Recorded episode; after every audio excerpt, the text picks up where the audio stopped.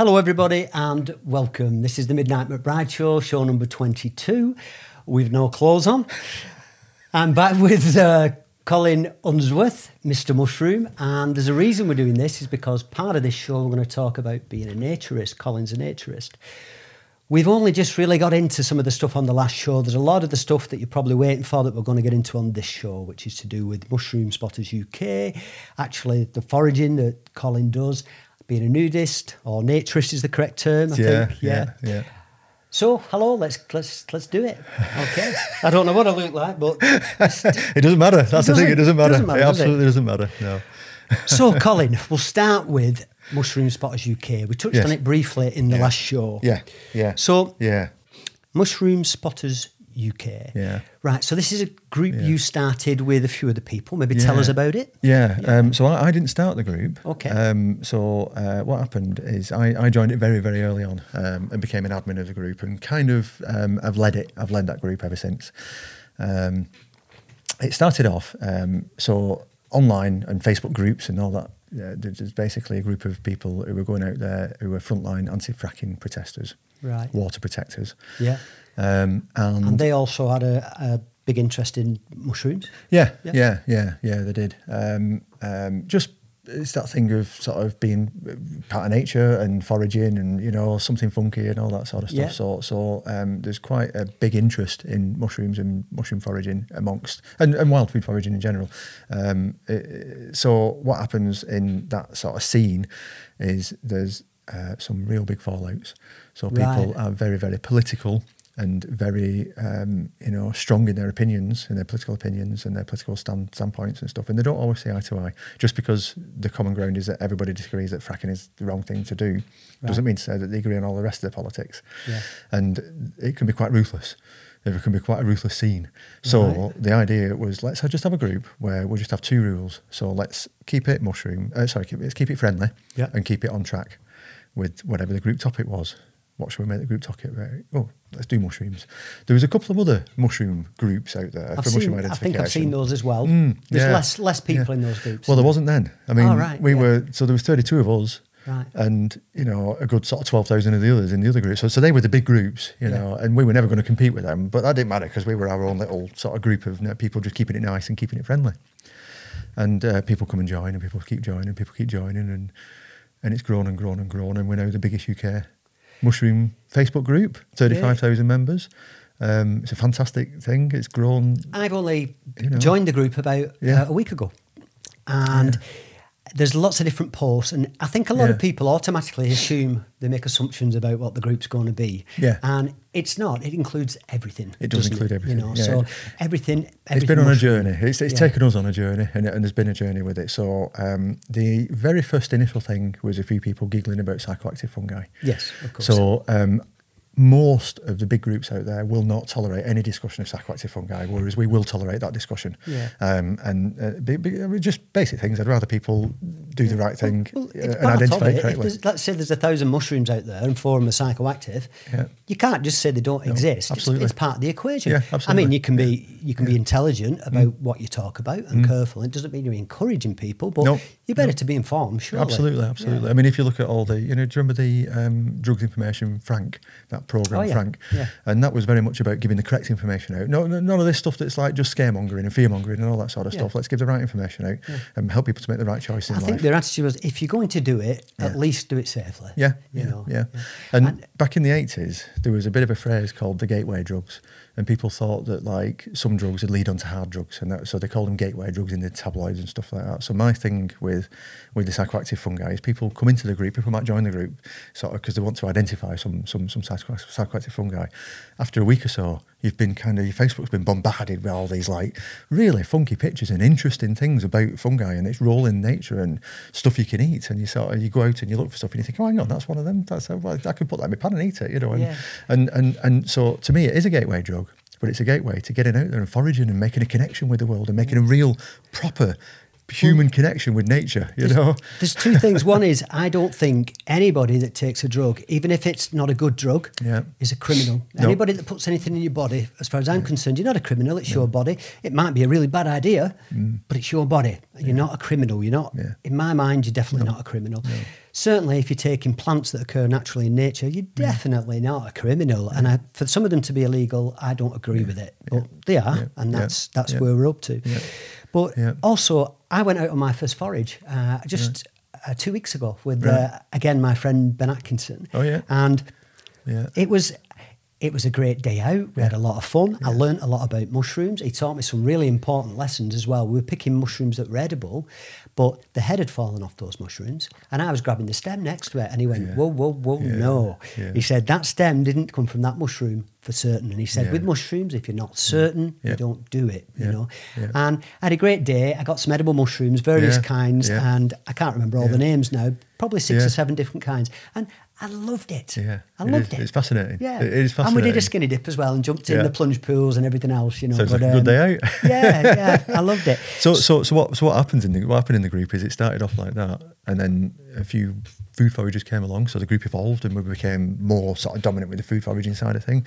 And then uh, photography. I remember we went through a real phase of photography because one thing about fungi is that it, it's very photogenic. You know, it makes the best subject, and um, a bit of you know a bit of fungus, bit of mold on the side of a log it doesn't look. More, as soon as you get your camera on it with the right angles and stuff, it, it looks like another world. It looks Yeah, yeah, fascinating. You know, so you kind of get that. And then as the group grew and grew and grew in size, we started to get very serious. People who were studying, people who were studying, people who were mycologists, people, mycologists would join to just keep their eye out because all these casual foragers out there are actually recording what's going on out there, you Mm. know, so they can kind of keep tab, tab, tabs on what, what, what the seasons are doing and all that sort of got, stuff. all of a sudden, you've got access to film or footage of mushrooms up and down the country. Yeah, so you, yeah, you've got a, maybe a, a yeah. broader picture. Yeah, yeah. I mean, there has been a case that um, social media and, and the advent of social media has, um, has has ended up with there's a few species that have been almost like recategorized from being like rare down to common because they just weren't being recorded by the right mycologists Yeah, at the time, yeah. but actually people are spotting them. You know, so so it's, it's, a, it's a good gatherer of information. It's a wealth of information. It's a good hive mind. Yeah, you know, hive um, mind, yeah, is. It's absolutely is a high mind. So, so, so you get a few of these plant identification apps on your phone, and there is a couple of mushroom ones, but I wouldn't trust them because, you know, we've had people post screenshots where they've kind of they've got it pointed at a death cap and it said porcini. You couldn't get two polar no, opposites from the foraging no. world. You know what I mean? It's, you know. the- but if you want an identification, um, access to identification, the hive mind of these massive groups out there is just second to none. You know. When I went with Ben, he had a massive book that thick in a rucksack and we took it with us and he said it's the only way I can be Yeah, sure, you know, yeah, because yeah, even though he could identify probably 10 or 12 mushrooms straight Yeah, away, yeah. there's always one that you're not sure about, you know. Yeah, and, yeah, yeah. But I've been out with Willow and picked some mushrooms and I came back and I spent hours on the internet and I couldn't be certain what they were, you know, and it's a yeah. shame. It's know. really hard. It's Yeah. really hard. It's so it's, it's confusing, and, and you, you're just about getting to the point where you're thinking, well, it must be this, and then you happen to browse through a different Yeah, section in the book and think, oh, it's, there's something in the other section here. That, Well, it's know, got a nipple, yeah. but it's Yeah. it's uh, it's got fins, but it's this, but it's that. Yeah, know. and and for, for, for a learning process, so some people learn best by studying the books. Mm. Some people learn best by discussing it with people. You know, there's different learning styles, isn't there? Yeah. Um, for me, it worked. And absolutely, just absolutely worked for me. Was was post a picture, get some discussion. People will give you suggestions. You then go to the books and look up in the books. And so, so you weren't sort of spending loads of time looking in wrong sections completely. You can kind of get a good idea of which section of the book to look in, Yeah. and before you know it, you've kind of learned something. And then the best bit, and from a teaching point of view, this is where your learning is really cemented in place. Is you've just learned that it's kind of with you, and it'll probably stay with you as a bit of a short-term memory thing. But as you're browsing through Facebook, you see somebody else asking a question about it, so you teach them. Hmm. And that's what cements your learning. So it becomes a fantastic place for people to learn stuff, you know, Yeah. and, and, and really and really really get knowledge, you know, become knowledgeable about it. You know, there's there's it's I mean it amazes me the, the, the journey that us that the original core members have been on through the growth of this group. It, it's, it's just amazing. Yeah.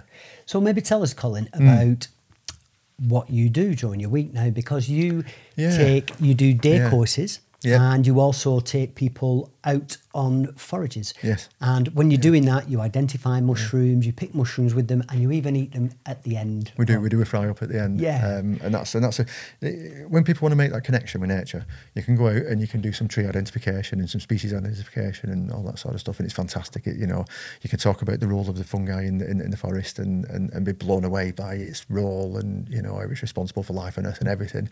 Um, but as a human being, as a creature, and creatures, you know, you've got some basic needs as a creature. if you can kind of go out into that habitat um, and identify things and pick them and put them in your basket and take it back, cook it and eat it, that connection is actually a it's kind of on a biological level. Yeah. You know, you really, really made that connection. I love then. the idea of Yeah. eating it at the end because Yeah. when you Yeah. when we did the pre-show chat and you said about oh and then we have a fry up at the end. Yeah, there might be like um, you know the, you might have twenty two species in that pan. Do you know? And it just it looks fantastic. You know, the, it, it's such a pretty thing as a basket of mushrooms. It, it looks so pretty. You know, and Yeah. it's it's it's a it is a fantastic thing. Pe- People get sometimes get a bit worried. Um, should you be taking that much out of the woods? You know, are you not spoiling it? Are you not spoiling nature? Are- you know, as human beings, that's what we do. We go around destroying habitats but you're not. You're just picking a bit of food, and um, um, so the mycelium lives in the in, in the log or in the ground. You know, whatever type, type of fungi it is. And when you pick the mushroom, you're just picking the fruiting body. You're not picking. You're not picking the organism. The organism carries on to live. Ah, yeah, yeah, That, that yeah, and yeah. there's not been many extensive studies about um, the damage, if any, is done by picking mushrooms. But the conclusion so far is that it doesn't do any damage. Yeah. It's just so you can you can pick mushrooms and it's fine. The greatest threat to um, biodiversity out there in nature is habitat loss, and habitat loss. The number one uh, contributor to habitat loss is mass farming to provide our food. So if if you can go and forage something instead of going to the supermarket, you're not doing mass farming, are you? No. So it's got to be a good thing, you know. I, th- I think if you only take what you need, number one, Mm. you know, and secondly, like you said, I've seen patches of mushrooms. Somebody will go and clear them, yeah, Yeah. and next year they're back oh, yeah, always. and yeah, they're back. Yeah. So yeah. you clearly, like you said, the organism is is still alive. You're taking the fruit. It's alive and strong. Just like picking an orange from a tree. It is, there is uh, an analogy that can be made, um, and that is that um, picking a mushroom um, is a bit like picking an apple off a tree in terms of you, you're not going to kill the tree by picking all its apples. It, people who are quite knowledgeable about fungi get a bit annoyed at that analogy sometimes because it's not strictly true and it doesn't strictly hold true if you look at this and that and the other. But as a general sort of principle, is to just get your head around the very basics of it. Yeah. you ain't going to kill the apple tree by picking the apples. You're not going to kill the, the, the mycelium by picking the by, by by picking picking the mushrooms. In terms of the spore dispersal, um, the, the it's amazing how many spores it'll disperse in the first few hours of the cap opening. You know, the fungi is quite good at choosing the um, conditions. So the rains come, it opens up the cap. The down pressure of all the rain droplets in the air creates an updraft, and the updraft lifts the spores into the air, and they get carried off in the wind. So that's why a lot of species fruit most in the autumn because that's when it rains. There is a bit of a understanding now, a bit of a theory that the summer fungi, so the big fungi like your big puffballs, your giant puffballs, your big um, parasol mushrooms, Yeah. the spores that they drop are in the billions. You know, the, the, the, the, the, quantities are amazing, and that creates a dust in the environment. And that dust nucleizes the water particles, causes the rain clouds, and makes it rain. So there is a bit of a theory that actually, rather than the fungi waiting for the rain, is the fungi actually controlling the rain. and you sort of thinking, oh God, so it's responsible for the greening of the earth, it's responsible for the weather conditions. Who's, Yeah, who's, yeah, who's, yeah, who's, the dominant charge? species of this planet? yeah, yeah, exactly, exactly. When you think like that, it makes it really makes you Yeah. you step back and look at things and think, "Whoa, hang on a minute, Yeah. you know what yeah. are we doing?" We go for a forage and you start off by going, right, we've got some baskets, we've got some staffs, let's look for mushrooms. Yeah. And you finish by talking about like life on Earth, the origins of life, Yeah. the, the, the weather systems, the whole kit caboodle. Maybe tell like, me. wow, you know. you, you told me in the pre-show chat about before there were certain fungi, trees would fall, yeah, and yeah, they, they yeah. didn't They didn't dissolve. or they didn't They didn't dissolve Yeah, basically. yeah. So so uh, lignin, uh, which is uh, a substance that makes up the cell wall, uh, each cell in, in, in, a tree in a piece of wood, um, and nothing else will break lignin down other than the fungi. Yeah. Certain uh, saprotrophic fungi. Um, you get a few bacteria that'll eat some of the sort of goodies. Uh, they'll kind of decay the tree to a certain extent, um, but the lignin won't be broken down. So back in prehistory, before the weather conditions that we know today um, existed, so the planet was a very hot ball um, of green stuff.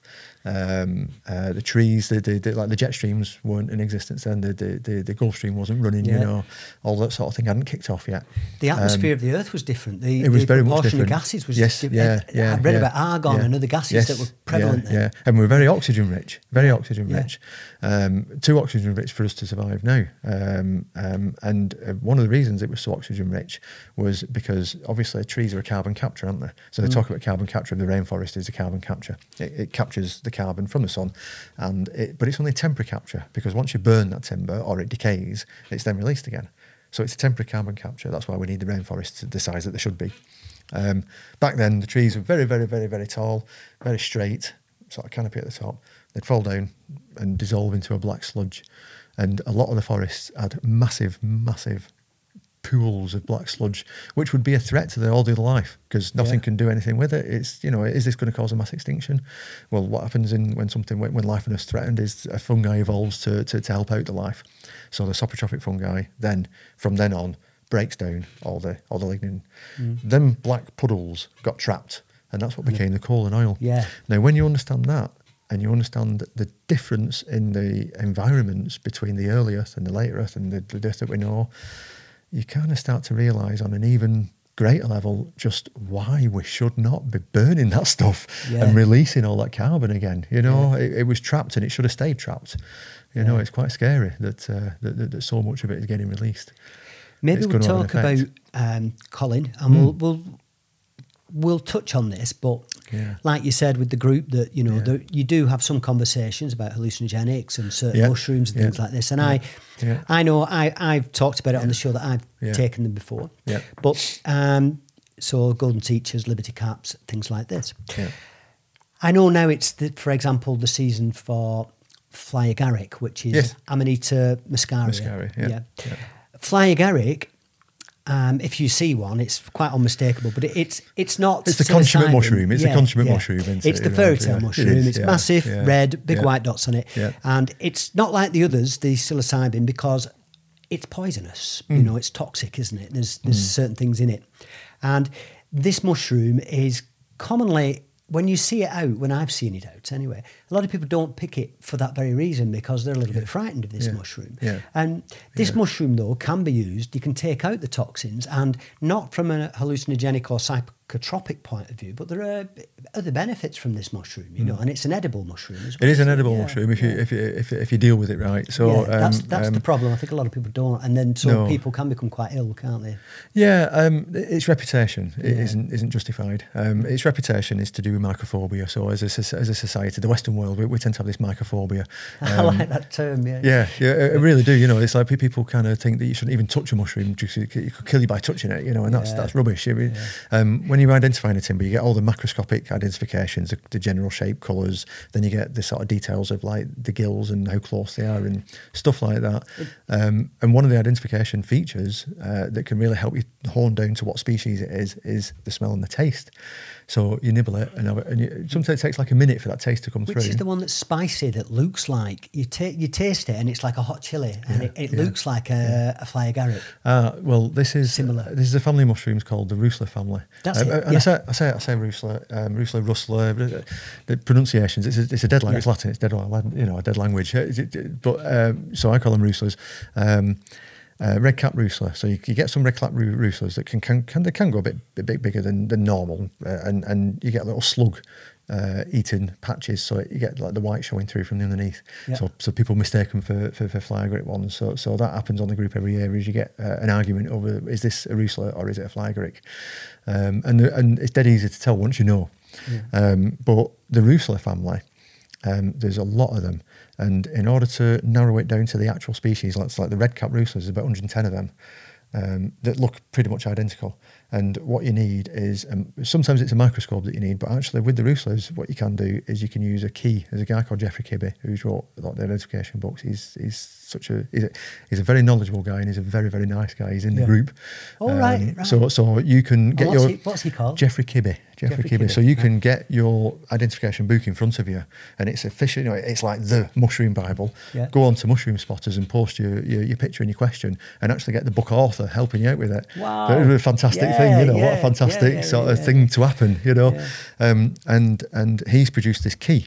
And you get this key, and with you, you kind of get a few pots of little chemicals, and there's like ammonia and this and that and the other, and you put a little drip on the stem and see what colour it changes to. So you kind of record the colour changes or no colour change or whatever, the general colour, the shape, and all that sort of stuff, and you kind of look in the key, and and the final thing would be to take a nibble. And the Rustlers, there's no poisonous ones, you see. So, Right. uh, from a foraging point of view, if it nibbles and it's not acrid, then it's it's one for the pan. You can eat it. Yeah. Um, the, the the danger of that, people say, yeah, but what if you really mix it up and you've not got a Rusla family? And what if you've got an Amanita and there's the death cap in there? Well, actually, I don't recommend anybody puts a death cap in their mouth. But if you did put a death cap in your mouth and, and have a little nibble, provided you spit it all out and you don't Yeah. actually ingest any of the flesh, you're absolutely fine. Yeah. Uh, there's no need to do that because there's other uh, visual, macroscopic Yeah. details that identify it. You know, I didn't realise what was involved when you identify a mushroom. Yeah. Where did you find it? Yeah. What time of year did you find it? Yeah. How big is it? Yeah. What is the shape of it? What is the colour? What are the features? What about the fins and the Yes. underneath?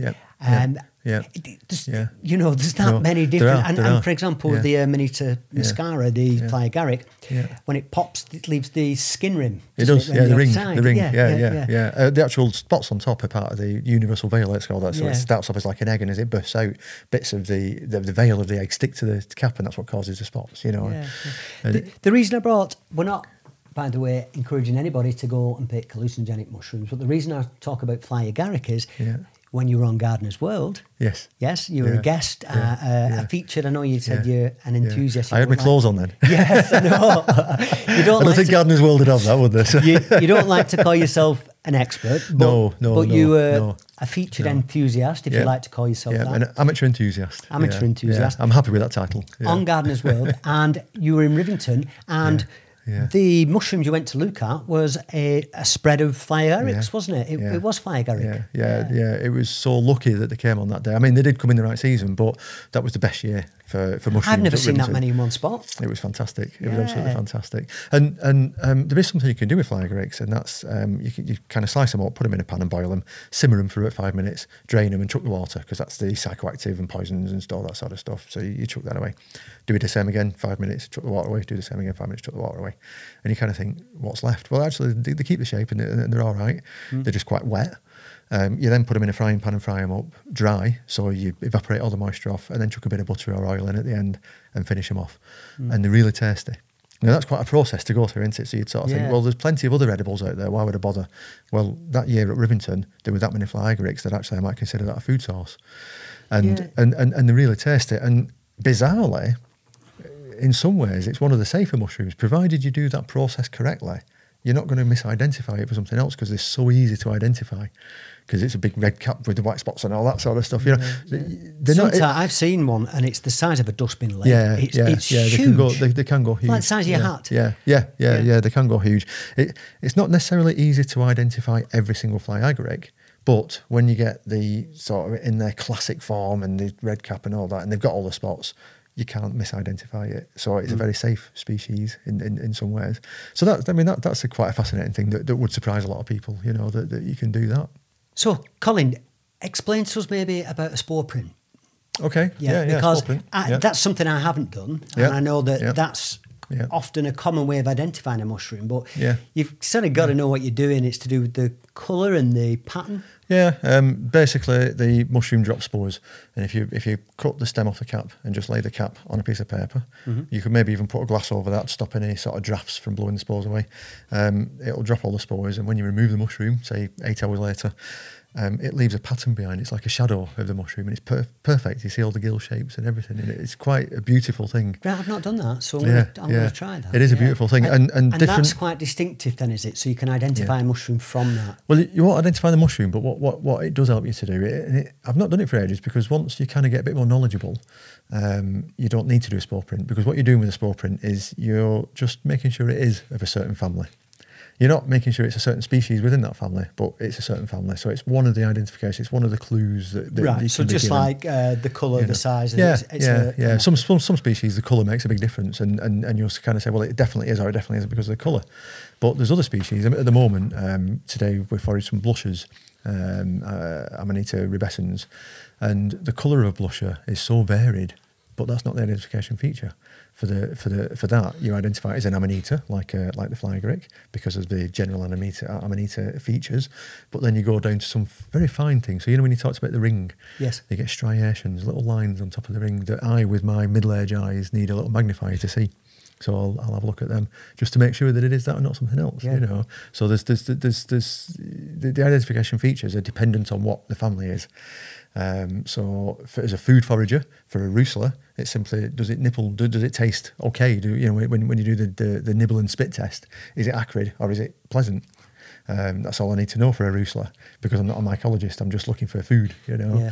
Um, and yeah, uh, spore print when you first start can give you. So basically, you go through your list of identification features. You look at the similar species, and you think "Whoa, those identification features are not actually ruling out the similar species, but the spore color will. Right. So that's why you do the spore print. And some of them uh, different. There's different color spores, and some of them are white. So you don't just put it on a piece of white paper. Get a piece of black and white paper together, and put your mushroom half and half on the black and white, Right. and then it'll pick up the different colors. Ah, you yeah, know, yeah, so and some colours, some some are black spores, so you want white paper for the black spores. You know, So, um, we'll talk about the elephant in the room. And, yes. You mean the whistle? And- yes, yeah, yeah. Well, uh, this is a gift. Uh, whistle Oh, with my Midnight McBride Yeah. uh, burnt into it here. Yeah, and yeah. these are what you sell at festivals, is that right? yeah, it's part of the sort of um, uh, being a bit of having a bit of harmony with your, with your habitat. When you go into the woods, you get uh, hazel, hazel, and hazel is naturally coppices. So you get uh, you know when you get a coppice stool of, of, of uh, you know a tree that's been coppiced, and you get all the all the all the trunks growing from it, and out of a, a, a, a stool of hazel. Um, if you if, if, if you're lucky, you get what you call a sun seeker, and that's one that just goes straight up towards towards the sun, and you get a nice staff. So you get a walking staff out of that. Right, um, yeah. um, you might get one that's a bit bigger and a bit longer, and that might become a your roof pole. You know, Mm. so it's all that thing about using your your, your habitat um, to, to, to, to to facilitate your living. You know, whether it's food or, or, or stuff or whatever. And one of the things you can make is It's a whistle, whistle, yeah. out of little hazel things. Yeah. I, I love the fact that I'm going to go home tonight and Willow will say, You didn't do that show naked, did you? And I'll go, No, no, no, no. I had a whistle and my glasses on. Yeah, I've got a hat. I know, we're not I was wearing a hat. if anybody thinks, by the way, that we've got shorts on under here, we've not. so, Yeah. yeah, we're going to talk about uh, Yeah. being a naturist and Yes. also Yeah. Mm. naked cycling, which is something else you do as well. You do that every year. Yeah, Yeah. yeah. Apart So- from this year, but yeah, yeah. How how did it come about, or has it evolved? Have you always been a naturist? I don't know. I don't Yeah. know. I, I mean, But have you been to, I, for instance, if you go on a holiday, did you go to naturist campsites and things no, like this? No, I, I, I have been to various places, but I've never been as a destination. It's No. just that I'm happy to to, to, to, to be clothes free. Yeah. It doesn't bother me in the slightest, and it doesn't. I'll, I'll do it anyway. I mean, I'll walk into a shop and, and, and I mean, I won't because it's not acceptable. If it didn't offend people, if people weren't bothered about it, and it simply wasn't an issue, and the day's as hot as it is today, then I'll be at home doing my woodwork and I'll have no clothes on because I'm just kind of getting on with stuff at home. Yeah. And if I need to nip to the shop, I've got to go through the rigmarole. Oh God, I've got Yeah. clothes on, you know. I, th- I think a common misconception, if you're walking around with no clothes on, Mm. people may assume that you think, you know, look at himself, he loves himself. And that. It's exactly the opposite. It's nothing to do with that. I've not got my clothes on. And it's not because I know exactly what I am, Yeah. um, but Yeah. I'm okay with that. Yeah. That's all Yeah. it is. It's about acceptance and, Yeah, and just not being bothered, not giving a shit about what other people yeah, think. and, and and also it's kind of breaking away from the shackles that society puts on us in terms of our sort of feeling of you know shame to do with our bodies. We've got to cover up all the time. We're judged by our bodies. Mm. You know, I mean. You know, people are judged so much by the bodies. Um, I mean, I, I, I always use Theresa May as an example. So, Prime Minister. I of the don't know where this is going, but I, I know, want to yeah, find yeah, out. yeah. So, Prime Minister of the country, um, she ran it in her way. Now, whether you like that or you dislike it in terms of how she ran it, um, is you know another show. Yeah. um, um, I, um, I mean, just to make it clear, I totally, totally disagree with every single one of her policies and things that she did. But one of the things that I that, that really annoyed me at the time that happened to her was she was judged for wearing a pair of really shitty leather pants that were unfashionable and awful. and it's irrelevant. It's completely irrelevant. Why should that be an issue? Judge her on her political leadership because Yeah. there was plenty to judge her by. Do you know what I mean? Yeah, yeah. Um, so th- why, why why judge her on her clothes? And that's because she's a woman. Yeah. Basically, because a bloke would have never been judged like that. And um, whether it's male or female, w- w- society places such great pressures on you, so that you will always, we're always made to feel as though we're never quite good enough with our bodies. Yeah. And it basically, it's going two fingers to that, sod that. I'm not going down that route. I'm not having that. We're all good enough. And do you know what? We're every, every single one of us is beautiful. Bingo, bingo. yeah. We we're programmed to think that a certain form, a certain weight, Yeah. a certain physique Yeah. is beautiful, and Yeah. Obviously you want to be healthy, and Yeah. there is that aspect. Yeah. But beyond that, um, everybody's perfect. Yeah, yeah, and, and everybody's there's beauty in everybody. Yeah. So, um, so I kind of saw the naked bike ride. I saw some some some clips of the naked bike ride and some video, and I was like, I, I need to do that. That's Yeah. that's the best event that's ever been invented in the whole of the history is of the human race. thousands of people all Yeah. meeting up, and it's sort of a, a rally kind of thing. Yeah, yeah. uh, so, so the, the, the general idea is a protest ride against um, it, sort of highlighting cyclist vulnerability, uh, protest against oil dependency, but naked to get the attention because it gets the message out there. So, uh, because of the size of the rides. Um, a lot of people come on it who are um, um, who are activists for body freedom. You know, people who are naturists and want that sort of message going out there as Yeah. well. And I agree with every single one of the messages that goes out on the naked bike ride. You know, um, it's just and, and the atmosphere is fantastic. You ride through. So I do the Manchester one. You're riding through the streets of Manchester. Um, there's about 500 riders in Manchester now. If you go to London, there's about 4,000 riders, and Brighton the same. You know, Yeah. but Manchester, we we're, first the first year I did it was 32 of us, so that took a bit. that took a bit of bottle. You yeah, I'm going to say you, you don't can't- feel yeah. quite as No, secure and yeah, comfortable yeah, in a smaller group, do you? When there's a lot of you, it's not as bad. Yeah, but, yeah. I actually wore, um, I did wear something, um, but I wore um, a big pair of fairy wings and a see-through tutu because I felt like I was covered, but I wasn't really. you know? And you want it to be a tutu wearing yeah, fairy. yeah, basically, yeah. So you ride around the streets, and it's a convoluted route around Manchester, and it's a Friday night, and it's in it's in June, and it's so hopefully it's sunny, hopefully, um, and people are out drinking on the on the on the, on the, on the bars, and and the, the, the reaction from the public is prize. You know, it's brilliant. It's you know everybody kind of goes.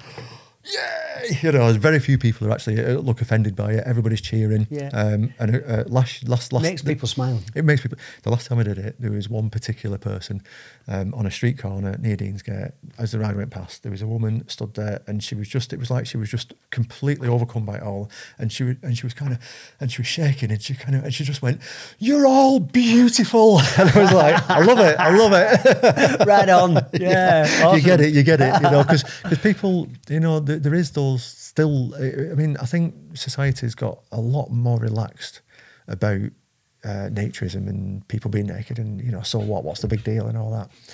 Um, but it still exists that people have those old, quite horrible perceptions that it's you know if you're naked in public you're a sexual predator you know that it's that it's to do with sex and and you kind of go well you know some people some naturists argue that it's nothing to do with sex and I kind of think well there's not really much in life that you could probably you know properly put forward a, a full and thorough argument that it's nothing to do with sex you know the car you drive has got something to do with sex the house you you know the job Yeah, you do is yeah. you know if, if, you, if you're a Freudian psychologist everything's got a sexual basis to it you know so you Yeah. can't totally eliminate that sort of thing but that makes no difference whether you're clothed or naked do you know that's the, that's the Mm. same sort of underlying basis to human existence isn't it just because you're naked doesn't make it about that it No. really doesn't And, you know and sex is heavily involved in selling things and advertising. Absolutely, yeah, you know. yeah, I yeah, mean, you yeah, try and watch an advert that yeah. hasn't got some Yeah. connotation. Yes, yeah, know, yeah. so- Um, social media, um, there's a big problem on social media at the moment because some of the big companies, Facebook, Twitter, all them sort of people, um, they have a no nudity policy, and it, it Mm. kind of sometimes it just beggars belief that the, the, some of the some of the hatred they'll allow, but they won't allow a naked person,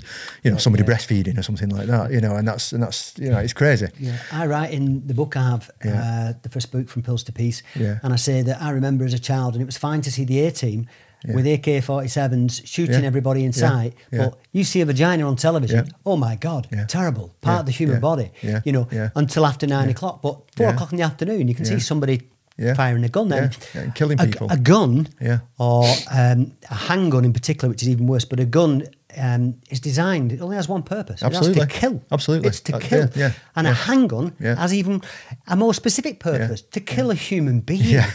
It's to kill a human. So. It's Yeah. that for me seems insane. Yeah, yeah, it is. It and is. We've, Um, t- we've been accustomed as children to Yeah. just that's completely normal. And with, in terms of uh, marketing and advertising, social media's um, uh, double standard on this is that they will allow they'll allow those lines to be blurred a little bit and have a little bit more nudity, something a bit more revealing, some sort of you know sort of you know like this sort of swimming costumes that are just a, literally a string, if it's a model. But if an average you know member of the public does that, then they get their account closed. I'm going to have to get rid of mine then. But it's such a double standard, isn't Yeah, it? You know, it really yeah. is such a double standard. And basically, what it's saying is marketing's all right, but everything else isn't. Yeah.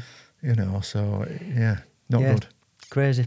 I know. I So know. yeah, so na- the naked bike ride has been um, so that big unicycle I arrived on tonight. Yes. I've only bought that recently. That's a recent purchase. I've rode a unicycle before many times, but a small wheel unicycle, um, you kind of go in at walking speed, really. Is it is it phallic? Is it how big is your wheel? Yeah.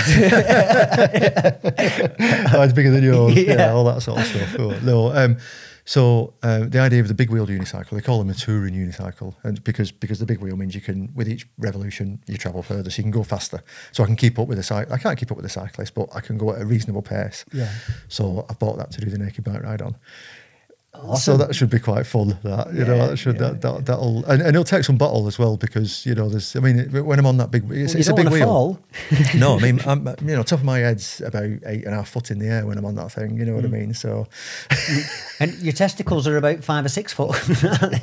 yeah, Because you sat down, not stood up. Yeah, so yeah, yeah. Well, and it's um, yeah, but I'm yeah, I'm looking forward to that. That should be uh, yeah. that should be good Well, fun. Maybe I'll join you next time. Yeah, yeah, yeah, Go on the naked bike ride. Yeah, definitely, yeah. it's it's it's it's such a good communal thing. You Road know? racer. Yeah, yeah, yeah, yeah. It's, It it's- seats like a razor blade on yeah, that. but- it's um, a good sort of measure of society's foul attitudes towards nudity is what happens at the start of the naked bike ride.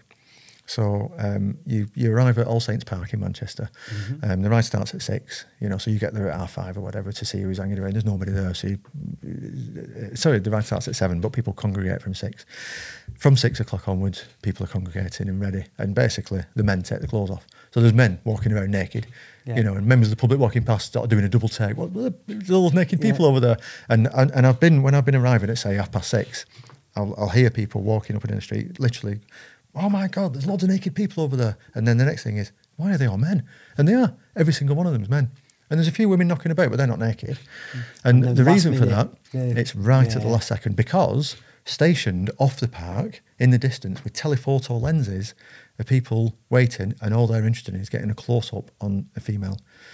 For newspapers and stuff, because it's usually well publicised, isn't and it? not just for newspapers, but to people with te- telephoto lenses, it will be to put on website and porn sites and stuff like that. You know, this is na- naked in public and all that sort of stuff. You know, it'll be, Right. and and and the, and the attitude towards that is absolutely foul, and and, and they just want to get women on It that. also says women are beautiful and men aren't. well, I think it, I think it says that women are um, are objectified. Yeah, you know yeah, that, that's that, that's what's going on is women are totally objectified. So the women get naked literally at the last second and then get on the bikes and ride because they're off away from those Yeah, cameras yeah, then. yeah. And and and and, it, and it's it, it's vile. It's vile that that should be the case. That that should be how, how how the world has kind of come to view the human body. I mean, it's it's just a body. We've all got one. yeah. There's not that much difference between mm. us all. you know, all so- different. Yeah, they You are, know, there's not that much difference between us all, but but we're we're, all unique and and, mm. and, and we're all individual. Um, and and you, you kind of turn up, and you know, if you're on the naked bike ride, and I've never seen you naked before, I kind of turn up, and yeah, of course, I look at you and I see you, and I can see your balls and everything else, mm. you know. But I spend about two seconds looking at that, and then I look at your face after that because mm. that's the thing I'm communicating with, you know. the, the funny thing is as well in an advertisement if there's this this you know very slim skinny model whatever Yeah. there's only one woman in the world that actually looks like that it's the woman in the advert Yeah. nobody else Yeah, does No, no, You no, know, no, they're- no. they're all it, different. It, it basically sets everybody up to fail and, Yeah, and, and to feel exactly. that, right, to feel that that, to feel that they're not good enough. I call them false know. idols, eh? Yeah, yeah, absolutely. Yeah, kids see something in the media or a magazine and then they strive to be like that and then the fact is those pictures are usually airbrushed anyway and they're not even real yeah, And- no, and, no. you're hardwired to failure when you're trying to be something that isn't real Absolutely, absolutely. Yeah, yeah. And then and then what you do is you try and buy your way out of it, and that's where the marketing comes in. Yeah. You know, so there is a funky uh, uh, angle to the naked stuff and mushrooms. So because I do the naked bike ride and I have my mushroom hat that you saw, yes um, I posted a picture from the back because my last outfit was the mushroom hat and a waistcoat and nothing else. You know? so posted a picture from the back and I says, um, did the naked bike ride tonight. Pity I only managed to see the mushrooms on my hat, you know, that sort Yeah, of thing. Um, and then there was lots of conversation, lots of you know, titillation, lots of jokes and lots of Yeah. innuendos and you know that's what happens with, even when we're being positive about it it's got to be all innuendos and all that sort of stuff which kind of get a bit tedious but at least it's positive. Um, and out of it came this idea. I says just as a joke I said we should do a naked forage. Anyway so many people said they'd do it that it became a real thing. It's happening. We're going to do the naked forage, and we want to do a calendar. So you know, like a calendar girls sort of calendar. Yeah, you know, yeah, wicker yeah. baskets in the right place and a mushroom Or in the right place. and, yeah, the top yeah, of the flying yeah, or whatever yeah yeah, um, and that and that is uh, that's that, I think that could be quite a funky thing. You know, it really could. yeah. So, Colin, you're you're also um, a yurt maker. Yes. Yes. My Yeah. friend Yeah. Ben will be buzzing when he hears Yeah. this. Yeah. You know. Yeah. But that's obviously because of your background. Yeah, yeah. Wood machinist and a joiner. Yeah, and a joiner. And um, for the green woodworking, I've kind of teamed up over the last year or so uh, with a guy called Glenn. Uh, he's, a, he's a Boltoner and he's a green woodworker and a bodger, um, a master craftsman Yeah. um, of the traditional sort of sense. Um, so, um, like uh, uh, in January, just before we had all this lockdown and all that sort of stuff, in January, we had a green woodworking course, um, which was paid for by the Woodland Trust. So it was a fantastic little uh, venture. Um, we got uh, eight people to come for, I think it was eight weeks, six weeks, eight weeks, can't remember now, but um, and we took them on a journey. So the journey is that we go into the woods and we look for an ash tree. And then we harvest that ash tree, we fell it, we look for the right ash tree, we then chop it up and we cut it up um, so it's axes and froes and big mallets and all that sort of stuff. Um, then onto the shave horse, and you shave it into your basic rounds. It then goes onto the pole lathe, which is a foot treadle operated lathe, so traditional pole lathe, Yeah. and make sort of spindles. And we end up with everybody's got a stool each, like a three legged stool. Um, and uh, it's by week, by you know, sort of three quarters of the way through the course, we've got a medieval production line running because somebody's splitting the somebody's splitting the logs, mm. so mm. they're then chucking that to the axe, and the axe guy, the axe, the axe guy sort of Yeah. chuck it down there. They chuck it to to whoever's on the on the on. You'll on have a on union on the- then, won't you? And yeah, it'll- yeah, yeah, yeah. So it goes it goes through all these stages, and, and we and we're churning out spindles to put to, to, to, to do these, these these legs with, you know. And yeah, so that's that's yeah. So they they were the first production lines basically, um, and it's a fantastic sort of thing because people kind of realise that this is this this this is stuff in our environment. It's stuff on our doorstep. We can we can make furniture from it. We Yeah. can make whistles from it. We can make stuff from it. We can eat it. Do you know? we're creatures of our of, of our habitat, and we, and we forget that because Yeah. we're such good habitat manipulators. Yeah, yeah. You know. or, or bad habitat manipulators, Yeah, possibly. yeah, Um, one of the final topics I wanted to talk to you about, uh, Yeah. Colin, is the fact that you're a bit of, or we're a bit of an activist to do with equal rights and Yeah. against Clause 28. Maybe Yes. tell us a little bit about yeah, that. yeah, yeah, gay rights. Yeah. Yeah. I grew up um, in the 70s and 80s.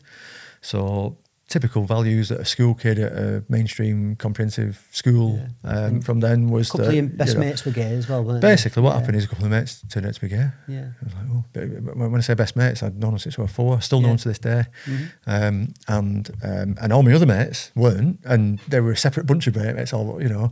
And I just kind of, I, I, yeah, it changed. It changed my life completely because I saw the issues Yeah. and I saw them as a friend. And I think when the issues are directed at you. You kind of get a bit defensive, maybe. You might sort of get a bit introspective about it and look at yourself and think, is this all my fault? But when it happens to your friend, what you do is you get protective and you go. "Oh, you sod off out of my mate's face," you know, you get away from my friend, you know what I mean? And you, and, and, and, and then you, you know, you know, you, and, and I started sort of um, uh, just getting my head around it all. One of the things was, um, so when clause twenty eight came up, Yeah. and that was going to be a big thing in law.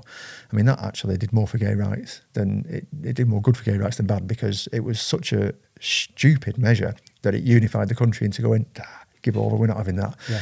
Um, so um, these two friends, uh, one of them had a boyfriend.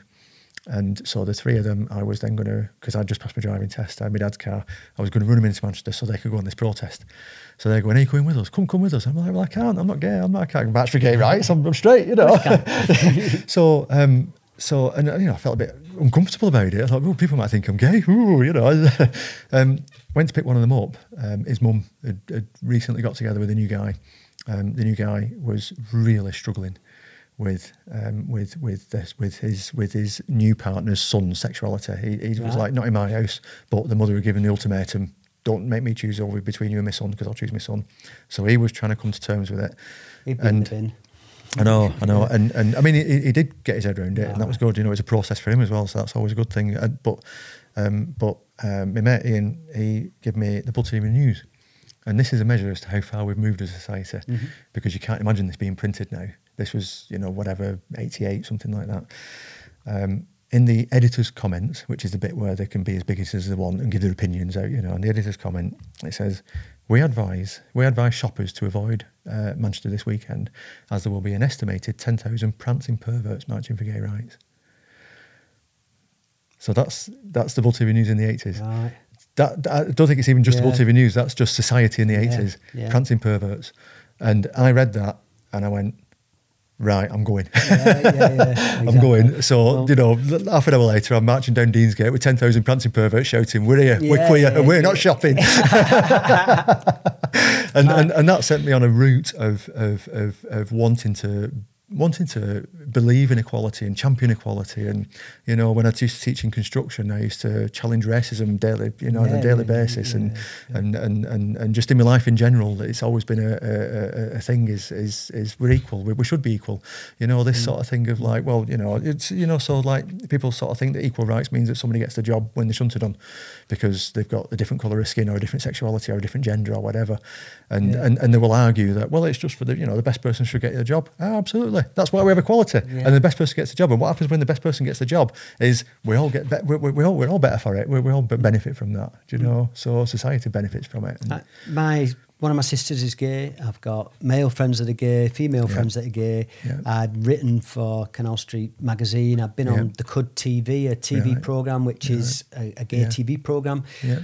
And um, for me, the funny thing is when you see everybody's equal. It's not even a thing. It's No, not a thing. no, no, it's It not a thing anymore. Matter. It's irrelevant. Yeah. What your sexuality is doesn't affect you as No. a, this shining light, this person. you no, know. no. And I, I've had a couple of guests on the show that are gay, and I'm hoping, fingers crossed, there is a drag queen called Marie that is supposed to be coming on this show uh, in the next, hopefully in the next seven to ten days. Oh, so fingers crossed. She's good just stuff. moved house, but Right, right. um, so so Right. yeah, I'm hundred percent on board and agree with everything you say. Yeah, Yeah, absolutely. yeah, yeah, yeah.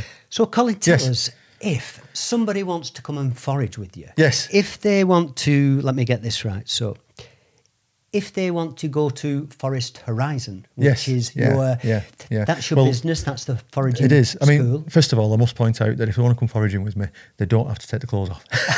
Because that would worry some people. You know, that would worry some people. And I won't take mine off. I think that's, that's the one thing need to hear, isn't it? They're not like- Are you going to get naked if they go foraging? well, if you come on the naked forage, then yeah, Yeah, but yeah. no. But on, on the general forage, then no, that, that doesn't happen. No. Um, so yeah, Forest Horizons. So Forest Horizons is is my um, sort of business. Um, uh, Facebook page is, is Yeah. is the best place to find me. I do have a website as well, which is foresthorizon.co.uk.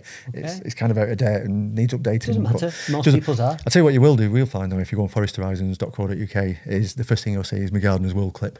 So I watched which it. I'm very proud of. Uh, yeah, well, yeah, I watched it with Willow, Yeah, um, yeah. and you look cool as a cucumber. It was as if you were Yeah. Presenter all the time. Yeah, it I- I and it was a long clip, seven It- minutes or something. Yeah, I mean that took from nine o'clock in the morning till half past four in the afternoon to film. You know, we were filming Yeah. all day, so um, there's a there's the, editing team is Well, just superb. You know, I, I know I did a bit of acting and I was in uh, Scott and Bailey in Peaky Yeah. Blinders as well. And when I was Oh, in Peaky Blinders. Yeah. we shot an entire day. Yeah. An entire day. Yeah. And the clip lasted about 30, 40 seconds. A full day. Yeah. And dressed as a copper with a moustache and a Right, truncheon and right. chasing people round and scrapping. right. So I know I know how long Yeah. it takes to get what they, you know, yeah, yeah, want. to get to get to get those bits. But I I just, do you know what? I, I, don't, I don't know why. I think it's because um, I was talking about mushrooms. So I can talk about mushrooms. I mean, like you know, we're going to stop you- talking soon, and, Yeah. and I'll be like, well, we've not we've Uh, not talked about actually- mushrooms uh, yet. well, no, we- we've not actually finished. Really, we've not started. no, no, absolutely. So, so basically, if you could talk about a subject, then then it just kind of rolls, you know. it's, so it's this simple. If you follow what we call in Buddhism your Dharma, if you're following your heart, if you're passionate about what you do and you love it, Yeah, you're not yeah, working, yeah. and you'll give Yeah, out this positive energy to everybody, people will be drawn towards you. And because you love what you do, you'll become Very good at it. And then success, if depends how you do success, but success is doing what you love and helping other people. And yeah. that's a guaranteed. that's a given. It is. It is. The, the mushroom spotters group. I've put so much time into that, and nobody mm. pays me a penny. We don't earn anything No. from that. You've lots of videos and clips everywhere, haven't you? yeah, yeah, But it's changed my life. Yeah. It's changed my life, both in terms of I've, I'm, I'm, I'm actually making a career that, that's associated with it now. Mm. But the other one is just the community and the people, and the, mm. you know, it's fun to we have a group of people who get together and meet and we go foraging, and it's like it's like a day of mindfulness. You know, it's such a wonderful thing. And we start off with the sort of the Hungarians bring little palinkas, so we can start with a couple of shots of palinka and test, forage this and forage that, and then we go off on our walk and we collect all the mushrooms and we chat about stuff. And If you're not fully present, know. you're not going to find any mushrooms. No, you've no, got you've got to get in that Yeah, moment, yeah, haven't you? yeah, you've got to, yeah, you know, that yeah, perfect yeah. perpetual rolling moment. Yeah. That's what life Yeah. is. It's It being is, in it the is. now. Yeah, you yeah, know, yeah. Flow, flow state into this. So Yeah. psychologists call it flow Yeah. state. When you're in a flow, flow state moment, Yeah. um, when you kind of you, you're consumed by that moment, you know, and you're not Yeah. sort of thinking about tomorrow's tea Yeah. and You've stuff like that. You've got to concentrate, haven't you? And you've got to listen, you've got to learn, you've got to yeah, smell, taste, use all your senses. Zen Buddhism, you use the five senses to bring yourself into the moment. You yeah, Know? So, yeah. yeah. Colin Unsworth, or AKA, and this is what I like to say, Mr. Mushroom. Mr. Mushroom. It's been, and I'm going to swear, Yeah. I haven't sworn yet on the show, it's been an absolute fucking pleasure having you on the show. I've Yeah. loved it. Good stuff. I am so happy you did the show. Yeah, yeah. I, so, so, so am I. I didn't know what to expect. I Mm. totally didn't know what to expect. I kind of did have a thought of like I love talking about mushrooms, and I think he's going to want to talk about me, and I don't want to talk about me. I want to talk about mushrooms. Well, but we've talked the about same mushrooms. Thing. so It's the same thing. It's the same thing. I It's the same thing. Your life is it's about mushrooms, Yeah, isn't it? And yeah, yeah, it's it is now. interesting to see Yeah. If you're passionate about something, why? Yeah, And it yeah. could be from the start where you were bullied and then you spent time in forests and woodlands yeah, and so on. yeah, But, um, yeah. Seriously, it's been a fucking pleasure. I'm It's been a so pleasure being here, And yeah. I'm- I will put my clothes on I know later, you, I know you've even ended up naked. I know, I know, I, I don't actually want to, but I will put my clothes on later. Do, do you know that is a bizarre thing, isn't it? With with with, with lectures and stuff, you get so comfortable that you don't actually want to get I dressed forgot. again. I've just done an yeah. hour show and five minutes in, I forgot I was naked. Yeah. You know, but there we go. Colin, thank you. Thank you very much. Thank Thank, you, you. very yeah. much. Ladies and gentlemen, you know the script. You know where you can buy my boot. You can find me on the website. You can listen to me on the radio. You can find me on social media. This has been show number 22 and the Midnight McBride Show with Colin Unsworth, aka Mr. Mushroom. Shalom.